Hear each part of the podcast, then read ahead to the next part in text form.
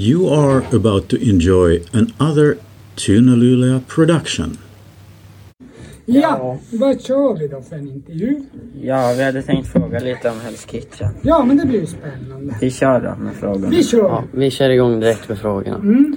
Eh, hur fick du idén för Hell's Kitchen? Ja, men det var ju bara att det är roligt för att jag jobbar som kock och då tänkte jag så här att eh, det är ju ändå, det är ju gott och så sen är det ju ändå en händelse som elever ofta gillar ju ofta grillat och det är ju även personal. Så jag tänkte att då vi höll på att bygga ganska mycket och det var så här under den perioden. Då tyckte jag att det var viktigt att göra någonting som man tycker är kul och att det så här lite kommer ihop. Lite att man får som ett litet teamkänsla. Yes. sådär. Okej. Eh, hur länge har det pågått? Det här är nionde gången så att eh, det har ju varit nio riktiga Hell's Kitchen och sen har det varit några så här mitt emellan då vi har gjort, eh, ja men då vi har vokat och lite och så här. Så att hur länge har jag hållit på då? Kanske eh, fyra år eller något sånt. Okej. Ungefär, ungefär två gånger per år har vi gjort det. Fyra, fem år. kört. Ja, du, det var nästa fråga också, då fick vi svar på den. Och eh, vilka fördelar finns det med Hell's Kitchen?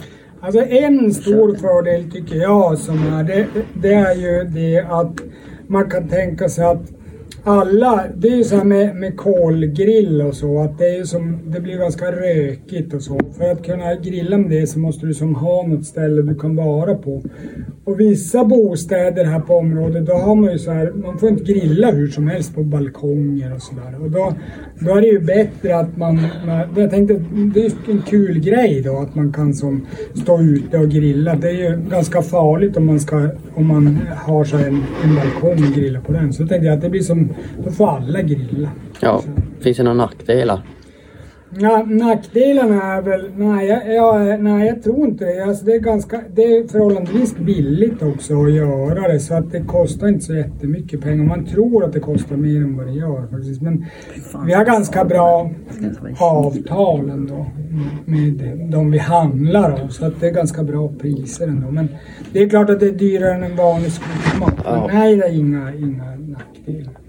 Du sa att du hade jobbat som kock. Har du några andra tidigare erfarenheter inom livsmedelsbranschen? Ja men det har jag faktiskt. Jag jobbar både på bageri och så på charkuteri. Det är ju sådana som gör till exempel pålägg, korv, sådana grejer. Slakteri, Um, restaurang då naturligtvis. Och även storkök sådana här som gör alltså till till, ja men typ skolmatsalskök, sådana som man gör flera tusen portioner. Och så sen, då jag gjorde lumpen, alltså militären, då var jag också chef för de som lagade maten.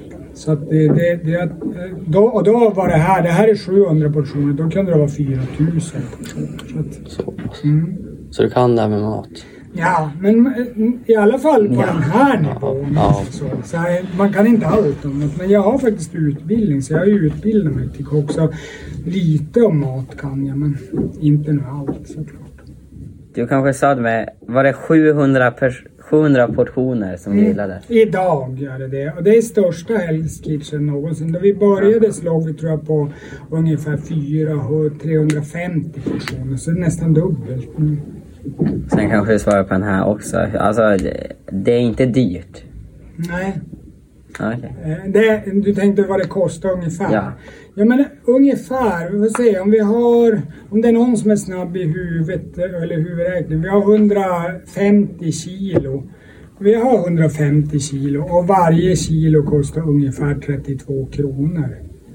Vad blir det? 150 gånger 32. Mm, slå ungefär det, då får vi ett ungefärligt värde på det. 4800.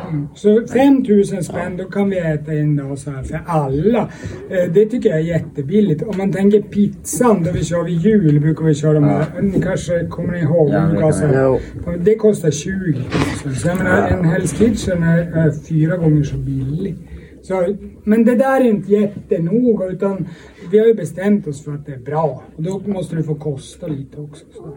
Sen gör vi ju jobbet själv. Så. Vart handlar ni köttet ifrån? Ja, men det är lite olika. Alltså vi, vi tar det där vi har avtal så att säga. Det, det, vi vet utan vi beställer bara genom, genom det här, ja, genom vårat kök och så får vi de här, eh, ja, råvaran och så lagar vi till det. Men det är väl, alltså det är bra grejer. Det är det, det skolorna köper in i kommunen. Det är därifrån vi köper. Okej. Okay. Mm. Och vad serverar ni till eleverna som inte äter det här köttet? Mm, då, då gjorde vi så. Förut har vi ju varit lite, det har vi, det har vi inte varit helt nöjd med. Utan då har vi kört med några sådana här grönsaksbiffar och liknande som köket har som förut. Men då tyckte vi att det var, alltså den här gången hade vi bestämt oss att så ska vi inte göra något mer. För vi tycker det är, det är för stor skillnad tycker vi i kvalitet. Så då köpte vi den här gången också det är så här korn heter det. Alltså det är något sojaprotein. Som är som filéer. Alltså de påminner ganska mycket konsistens som kyckling. Så då blir det ju som ändå lite, ja, lite liknande. Så det grillar vi också. Förut har köket lagat de portionerna.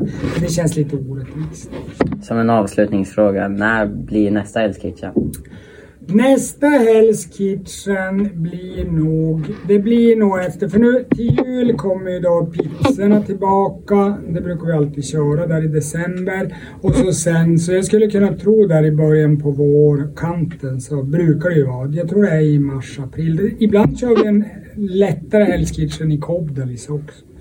För de som åker dit. Så att det kan, det kan komma en sån och så kommer det en riktig. Vi brukar köra de här två eller tre gånger per år. Så det blir till våren hur som helst. Okej.